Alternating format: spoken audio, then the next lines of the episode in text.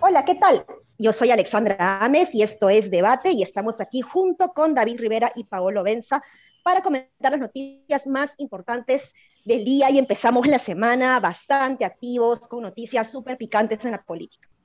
A ver, ¿qué tenemos? Primero que ha empezado la semana de eh, la ronda de diálogo que va a hacer la presidenta del Consejo de Ministros, Mirta Vázquez, con eh, los diferentes partidos, pero tenemos ahí varias cosillas relacionadas con Perú Libre, puesto que, como habíamos comentado la semana pasada, se había dicho que eh, Perú Libre no iba a dar el voto de confianza. Sin embargo, esto no es necesariamente así. Justamente Martín Hidalgo acaba de comentar, de tuitear, que suman 17 los legisladores de Perú Libre que han asistido a la reunión con Mirta Vázquez eh, y que eh, habían dicho que no iban a asistir, ¿no? Entonces, ¿A quién le creemos? Parece que le estamos dando más importancia de lo que queremos hacer Ron, o me equivoco. ¿Cómo ven ustedes esto?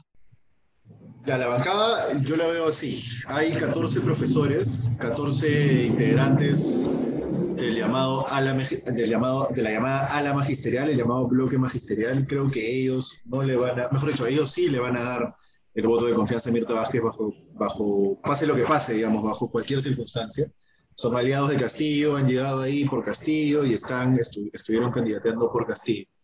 De ahí tienes alrededor de 12 congresistas que son serronistas, serronistas. Esos son los 12 congresistas que, como la crónica que publicamos de Alonso Ramos, Bermejo le dijo a Castillo en la reunión del 14 de octubre que iba a negarle el voto de confianza a Mirta Vázquez. Castillo estaba preocupado de saber si es que el comunicado que había sacado Perú Libre iba a ser lapidario y era que toda la bancada no le iba a dar o cuánto de la bancada no le iba a dar, y le dijeron 12. Y de ahí tienes 12 más 14 son, ¿cuánto? 26.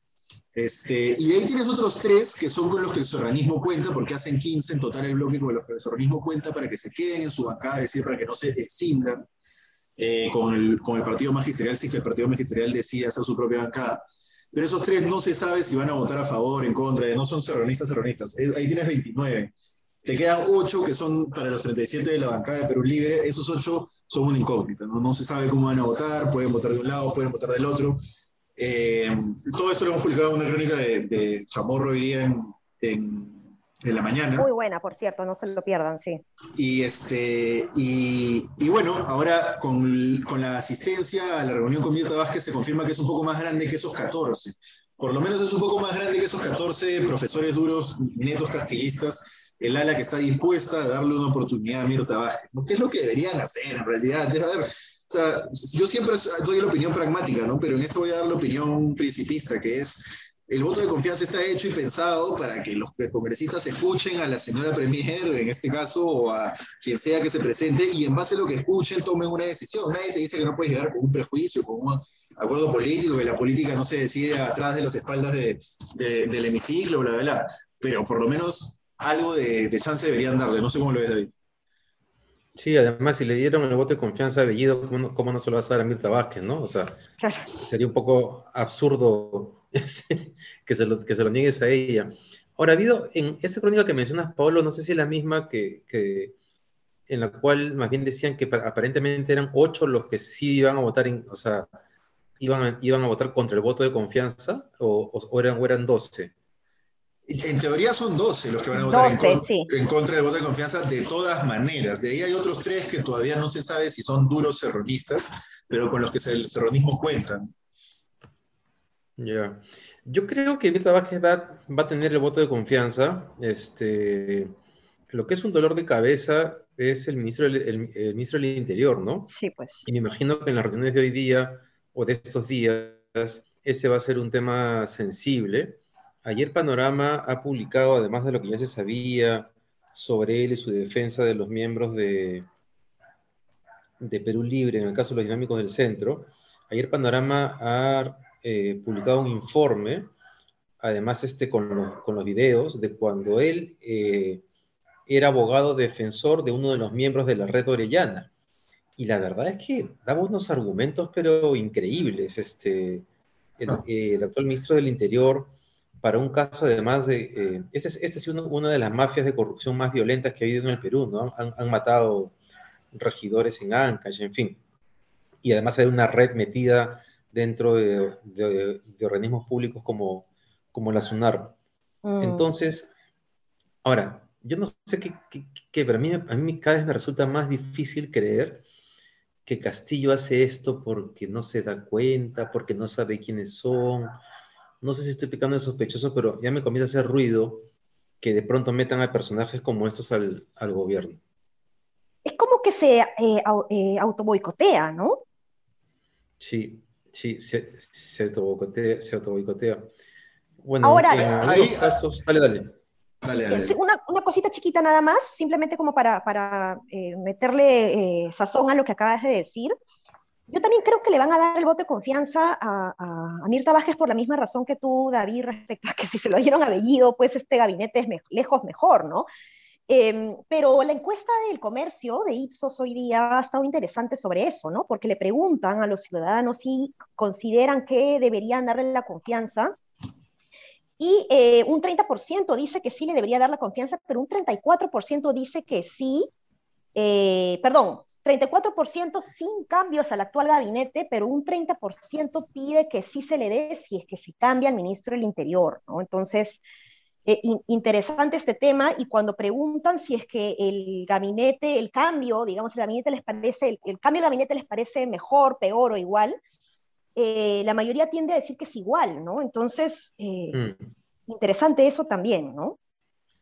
Sí, oye, y, si Es que, y si es que todo esto es parte de una estrategia planeada por Castillo en la cual él decía vamos a darle primero al serronismo, bajo esta idea que decías tú de que si le diste la confianza a Guido Bellido, te la tienes que dar a Mirta Vázquez, por, básicamente yo lo, yo lo entiendo así, David, como un tema de radicalidad, ¿no? Si eres acción popular, estás en, el centro en teoría y se lo diste a Bellido, no se la puedes no dar a Mirta Vázquez, que está mucho más cerca de ti, así sea que Bellido está, este, está lejísimo, ¿no?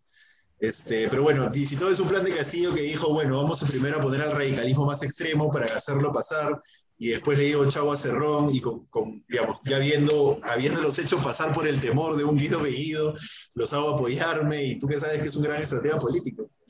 Este, pero lo que, lo que sí es real es que se están alineando los factores para decir lo que tú has dicho, creo yo, ¿no? Que es que si le diste la confianza a un radical como Guido Bellido y eres un partido de derecha o eres un partido de centro, tendrías que dársela a Mirta Vázquez, a menos que, si no va a quedar clarísimo que eres un, eres un tipo que está jugando o, haciendo negociaciones políticas con el voto de confianza. Sí, este, yo también creía que se la van a dar, pero es que, ahora, es que lo, es que lo del ministro del Interior es cosa seria, ¿no? No es un tema menor, este, este el, problema que hay con Venezuela. Entonces también entiendo que algunas bancadas se pongan un poco exigentes, digamos, con ese ministro en, particular, ¿no? Pero retóricamente te diría, ¿eh? porque estamos acostumbrados a que vayan al pleno y los bancadas los cogoteen y al final... ¿Verdad? se gritan. Sí. sí, es verdad. Es verdad. Ahora, ahora, claro, uno podría decir, bueno, quizás Mirta Vázquez podría eh, pedir un, cambio en estos días en función a la ronda de diálogo que, que va a tener, ¿no? pero e, este jale que ha tenido Pedro Castillo, ¿no? De Belmont, eh, complica más las cosas para la propia Mirta Vázquez, ¿no? No sé si ustedes han podido ver este audio de un, un tuit que sacó Carlos Contreras Chipana, en donde eh, sale Belmont hablando eh, mal de, la gestión de Mirta Vázquez como presidenta del Congreso, ¿no? Entonces, le van a preguntar a Belmont, se va a tener que reivindicar o yo, o yo no sé qué va a pasar ahí, pero los dos están en el Ejecutivo y estamos hablando del asesor del presidente versus la presidenta del Consejo de Ministros, o sea, no es un cargo menor el que tiene Belmont. Eh, y, esto no, no, no juega pues en favor de las fichas que puede tener Mirta Vázquez, ¿no? Ahora, ten en, cuenta que, ten en cuenta que Belmont también habló mal de Castillo hace una semana. Entonces, este, en realidad, el problema, el problema es, o sea, claro, Mirta Vázquez, el gabinete, el gabinete deben estar desconcertados con esta, porque ha anunciado que va a ser su asesor, ¿no? En Palacio. su asesor en Palacio, así es. Pero ¿en qué lo va a asesorar? ¿En mensajes positivos para, para, para las mañanas? O, Ni siquiera para eso, porque se ha convertido en una persona súper negativa, estuvo boicoteando, estuvo boicoteando además este, las, medidas para eh, prevenir el COVID, de la, pandemia, ¿no? Pero, pero ¿quién le recomendará a Castillo que se reúna con este señor y cómo decidirán que de alguna, porque que, o sea, ¿cómo decidirán que, que, tiene algo, o sea, qué cosa le suma en términos de imagen? ¿Qué creerán? No tengo la mm. menor idea este, cómo es que pueden pasar esas cosas en el gobierno, pero son realmente decepcionantes, ¿no? Ahora, yo, yo le veo dos aristas a esto. Una es que, digamos, uno se pregunta qué hace Belmont ahí, eh, pero bueno, Belmont ha estado en todos lados, ¿no? Es un tema que no se le puede pedir mucha coherencia. Acá tengo justo el info de Belmont, Movimiento Obras, cuando fue alcalde de Lima. Movimiento Obras de nuevo, cuando fue alcalde de Lima. Este, Movimiento Obras, en fin. Frente Independiente Moralizador, Frente de Centro, Perú Libertario. O sea, no se olviden que Belmont ha candidateado con Perú Libertario para alcalde de Lima, que es la génesis de Perú Libre. Entonces, no me sorprende tanto. Yo, yo, yo, yo, yo, pensaba que le iba a nombrar antes a Belmont. es amigo de Cerrón, pues, ¿no? Es amigo de Cerrón, exacto. Y dado que Castillo estaba tirado hacia el cerronismo, tendría que haberlo nombrado antes. Ahora, la otra arista de esto es la siguiente, creo yo, que es no subestimemos el hecho de poder. Porque la gente decía antes de, antes, antes de la segunda vuelta, decía, ¿cómo está Miguel del Castillo en el círculo, en el círculo de Castillo? Todo el mundo se quiere sacar a Castillo y Miguel del Castillo está ahí, esa prisa no tiene ningún sentido. Yo creo que es más saber acercarse a, la persona. Es, es, una cosa, es una cualidad que tienen ciertas personas y además que creo que implica que esas personas sepan acercarse a Pedro Castillo, que es un presidente que no hemos tenido en mucho tiempo, es un tipo de presidente que no hemos tenido en mucho tiempo, es un presidente muy de izquierdas, eh, ex sindicalista, que sepa hablar en esos términos, campesino, profesor de colegio rural, que sepa hablarle, eh, o, que, se, entiende el mundo en cierta manera, que lo entienda él también. Creo que no, descartaría el hecho de que Belmont esté ahí porque ha sabido cómo hablarle a Castillo. Belmont es una persona que ha sabido estafar a un montón de gente porque ha sabido cómo hablarle en Canal 11, ¿no? Entonces, ahí no me sorprende tanto. Es un estafador, claro. Pero no, a mí no me sorprende lo de Belmont, me, sorprende que Castillo haga esto, considerando que hace tan solo una semana este, Belmont ha hablado mal de él. O sea, es, es rarísimo. ¿Qué político convoca a alguien que dice que tú vas a terminar en la cárcel, salvo que tengas un anticucho ahí un poco extraño? Es, bien raro, sí. Pero ¿sabes qué pasa? Que claro, eh, podría tomarlo, a ver, poniéndome, tratando de entender esto dentro de lo irreal. Yo creo que, porque también, no sé, me parece un poco rebuscado lo que voy a decir, pero bueno, es que hay que buscar una explicación. Imagino que podría decir, pues, que está picón porque no está en el gobierno y si lo jalo a mi equipo va a dejar de hablar tontería y media. El problema es que... ¿A quién le importa la opinión de Belmo? Entonces, ¿qué, qué agenda marca? Es, que a eso quería llegar. El problema es que, claro, o sea, ¿qué tanta importancia y por qué se la das a alguien como Belmo, no? Claro. Y, y, además, un argumento, un argumento que dijo Mirta Vázquez, bueno, que no, no es exactamente así, no, no, tengo el texto ahorita, pero es, eh, el presidente es libre de elegir a sus asesores. Y sí, el presidente es libre de elegir a sus asesores, es decir, no vamos a imponerle pues, que su asesor sea Oscar Calvo, presidente de la CONFIEM. Pero, pero digamos, el presidente no puede contratar a un tipo misógino. ¿ah? Ya salieron las declaraciones misóginas de la campaña, homofóbico, negacionista, que no quería usar mascarilla, que se bañaban en, la playa cuando no, estaba prohibido, este, porque le vamos a pagar el sueldo finalmente. Sí, pues le vamos a pagar el sueldo. Y, y, y, bueno, es complicado porque termina siendo un antivacunas en un proceso en donde estamos conteniendo la, eh, eh, la, salida de esta tercera ola, ¿no? Que ojalá no aparezca nunca, ¿no? Entonces, este, bueno, ahí el ministerio, el MINSA ya tiene elecciones aprendidas y una experiencia adquirida, pero, pero sí me preocupa también eso.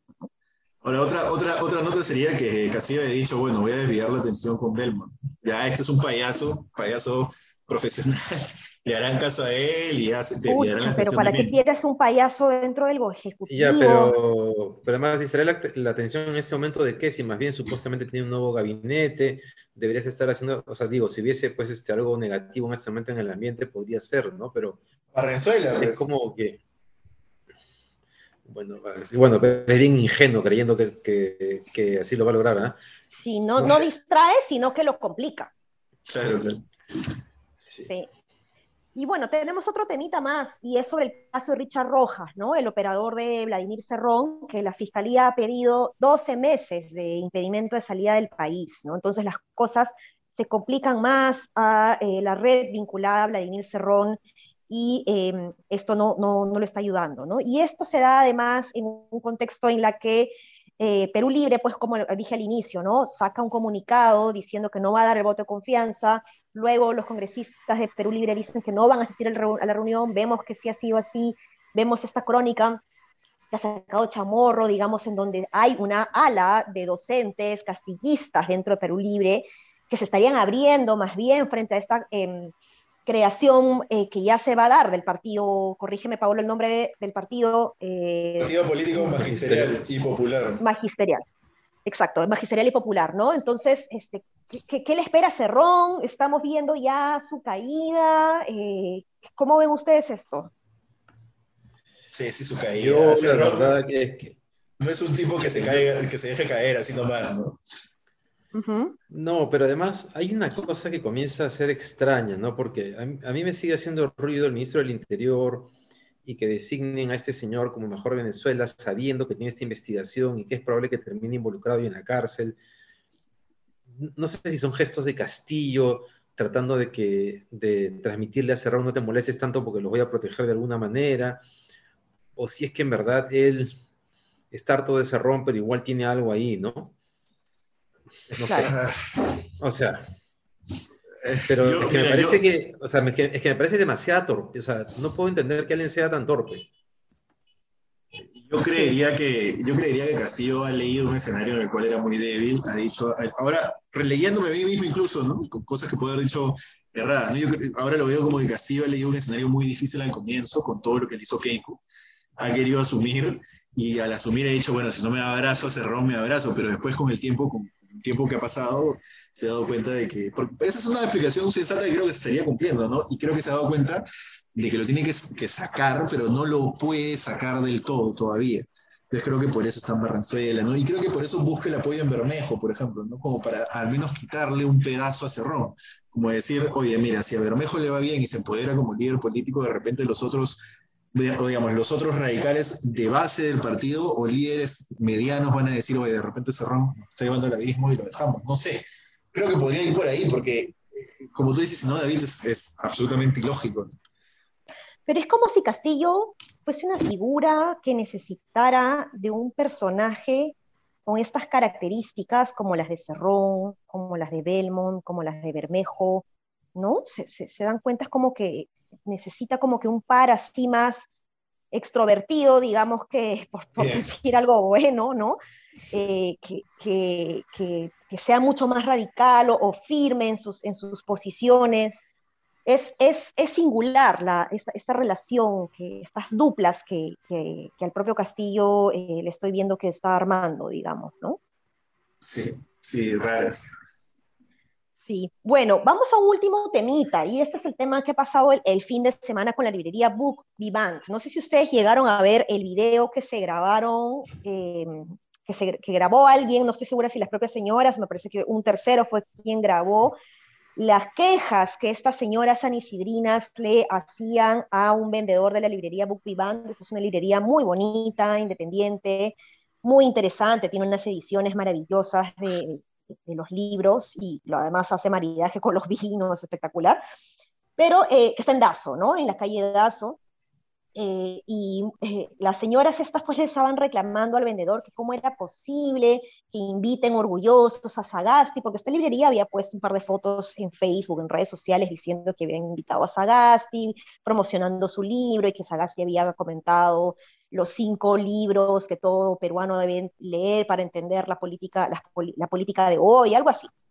Y, bueno, la cosa es que ellos mostraron orgullosos a, su invitado que habían tenido en la librería, y estas señoras fueron a reclamarle al vendedor que cómo era posible que, que, muestren orgullosos a este terrorista que ha generado todo este caos, que Castillo entre, que por su culpa, ¿no? Por la desagasti, Castillo entraba al gobierno, mencionó en más de una oportunidad que Sagasti era terrorista, eh, y que ya todo San Isidro sabía que nadie tenía que comprar en esta librería. Eh, y bueno, el, vendedor pues fue muy paciente, escuchaba, ¿no? Pero esto más bien ha generado el efecto contrario en redes sociales porque nunca había visto tanta gente colgando fotos diciendo que se había ido a comprar eh, a la librería Book Vivant, eh, cuando yo veía las fotos, veía la librería llena de gente cuando estamos en pandemia y cuando yo he tenido la oportunidad de ir en estos meses, pues eh, era la única que estaba, digamos, porque no, hay mucho aforo, digamos, ¿no? Pero esta vez estaba llena, entonces ha generado el efecto, el efecto contrario, ¿no? Pero ¿cómo han visto ustedes esta reacción de, las señoras San Isidrina, este, ¿qué, qué, qué le espera al Perú después de todo esto? ¿no? Porque por un lado tenemos a Cerrón, digamos, a Belmont, pero por otro lado tenemos a estas señoras sanisidrinas que también pues alimentan estas brechas pues de la, de la ignorancia y de la incapacidad de dialogar y de entendernos entre peruanos, ¿no? Sí, dale, dale. Además, claro, si a Sagasti lo consideras, ¿qué, cosa le decían? Este, terrorista le dijeron en una... Terrorista, ya imagínate lo que piensan de Castillo, ¿no? Claro. Este, Pucha, me parece patético, ¿no? Este, creo que uno de los problemas que tenemos en el Perú es que nuestra élite económica es una élite bien precaria en términos, ¿cómo llamarlos? ¿Culturales? este, yo no me considero una persona súper leída, pero, o sea, intento informarme en el día a día para emitir opinión, pero alguien que va a una librería a tratar de poner su posición y su opinión y te das cuenta que todo lo que dice es una mentira, o sea, qué triste Qué triste, ¿no? Sí, además, alguien que va a una librería y se toma el tiempo de hacer eso es una persona imbécil. o sea, creo que se, le puede dar esa, ese calificativo. No tiene nada que hacer. Un imbécil en términos académicos, en, en, el significado amplio de la palabra, no en el significado peyorativo.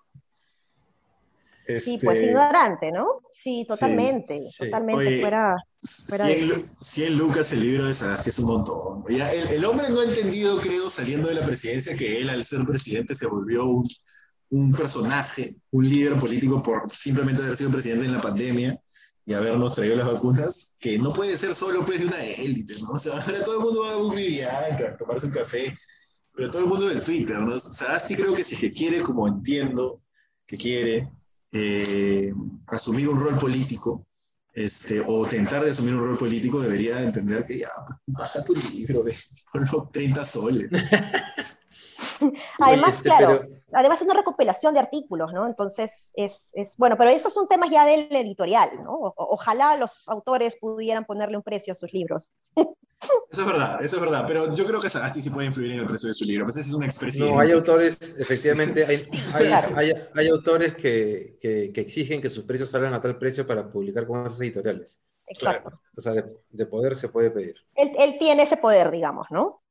Así que vamos a hacerle un llamado acá desde el podcast de debate para que por favor bajen el precio de su libro que Paolo lo quiere leer y no puede. O más al alcance de la gente, ¿no? No, bueno, tienes razón, tienes razón, es un buen punto. En fin, con eso estamos. Eh, ¿Corren las apuestas o no para el voto de confianza? Yo sí me atrevería a apostar a que sí se le da la confianza a este gabinete. Yo también creo, eh, pero ¿ustedes creen que cambien a Barrenzuela antes de la confianza? No, creo. Quiero, Pero, pero no va a pasar. Sí, no creo. Qué pena, un desastre ese ministro, la verdad. En fin. Sí, pues.